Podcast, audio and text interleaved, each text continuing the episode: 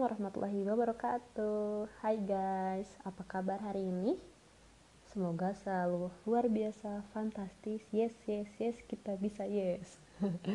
Juga selalu diberkahkan, dipenuhi dengan rasa syukur dan kedamaian. Amin, amin, ya rabbal alamin.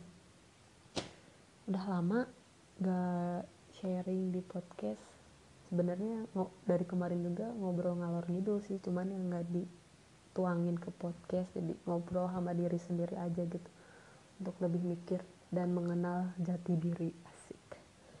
Nih kayak lagi pengen ngobrolin ini gak sih? Kayak sekarang tuh lagi musim chat tipe idaman suami kamu seperti apa? Asik. Kalian kalau ditanya gitu nih ya yang cewek-cewek khususnya suka baper gak sih? Baper lah wajar gitu ya ada yang kayak gitu ada yang baper ada yang biasa aja. Apa sih maneh ya kan ada yang kayak gitu gitu ya. Atau banyak lah respon lainnya. Tapi sebelum kita ke sana kita bicarakan tentang idaman pasangan kita flashback dulu kenalin dulu kita siapa sih kita gitu. Mulai dari mana? Mulai dari cita-cita atau impian. Kalian pernah ditanya nggak sih waktu umur TK, SD, SMP, SMA ditanya cita-citanya mau jadi apa? Misalnya gitu ya.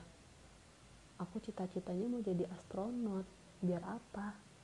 Ya biar bisa pergi ke bulan. Itu contohnya. Terus nanti pas SD ditanya lagi kita cita-citanya mau apa? Mau jadi apa? Mau jadi dokter militer mah. Misalnya gitu ya dulu kita ditanya kayak gitu. Kenapa itu abis nonton film Black Hawk Down kayak keren aja gitu jadi dokter yang ngebantuin di perang-perangan. Hmm, oke oke oke.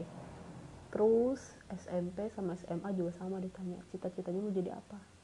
Mungkin pas SMP cita-citanya yang penting main lah mah gitu. Atau ngapain lah ditanya nggak ditanya sama mamah juga sih. Ditanya sama teman-teman gitu ya cita-citanya mau masuk SMA mana? Paling kayak gitu.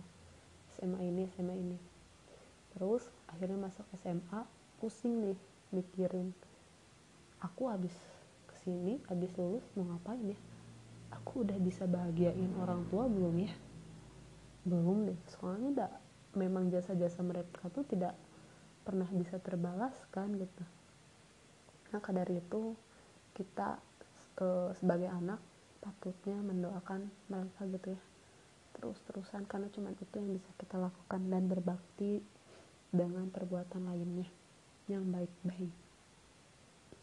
Nah, sebenarnya teman-teman mungkin uh, teman-teman yang dengerin sayeng, sayeng, sayang ini ngerasa uh, seperjuangan gitu ya, ngerasa sehati.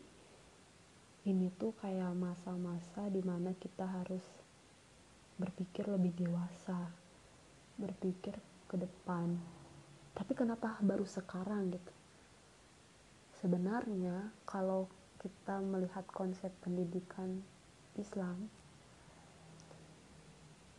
orang-orang terdahulu kita tuh sebetulnya sudah dewasa sejak kecil. Mereka sudah dituntut dewasa sejak kecil. Contohnya Rasulullah sudah mulai berdagang pada usia 7 tahun. Bayangin 7 tahun kita masih main karet masih main boy-boyan iya gak sih? Terus uh, ini siapa? Sultan Muhammad Al-Fatih. Umur 21 tahun beliau sudah menaklukkan Konstantinopel. Sedang kita 21 tahun masih galau. Di semester 4 misalnya. Semester 4 semester berapa sih 21 tahun? Misalnya masih galau soal percintaan. Ya sih kita ngalamin. Masih galau soal nilai. Ya itu wajar juga masih galau tentang ah banyak hal gitu ya. Namun semestinya kita nggak nggak mesti galau soal itu ya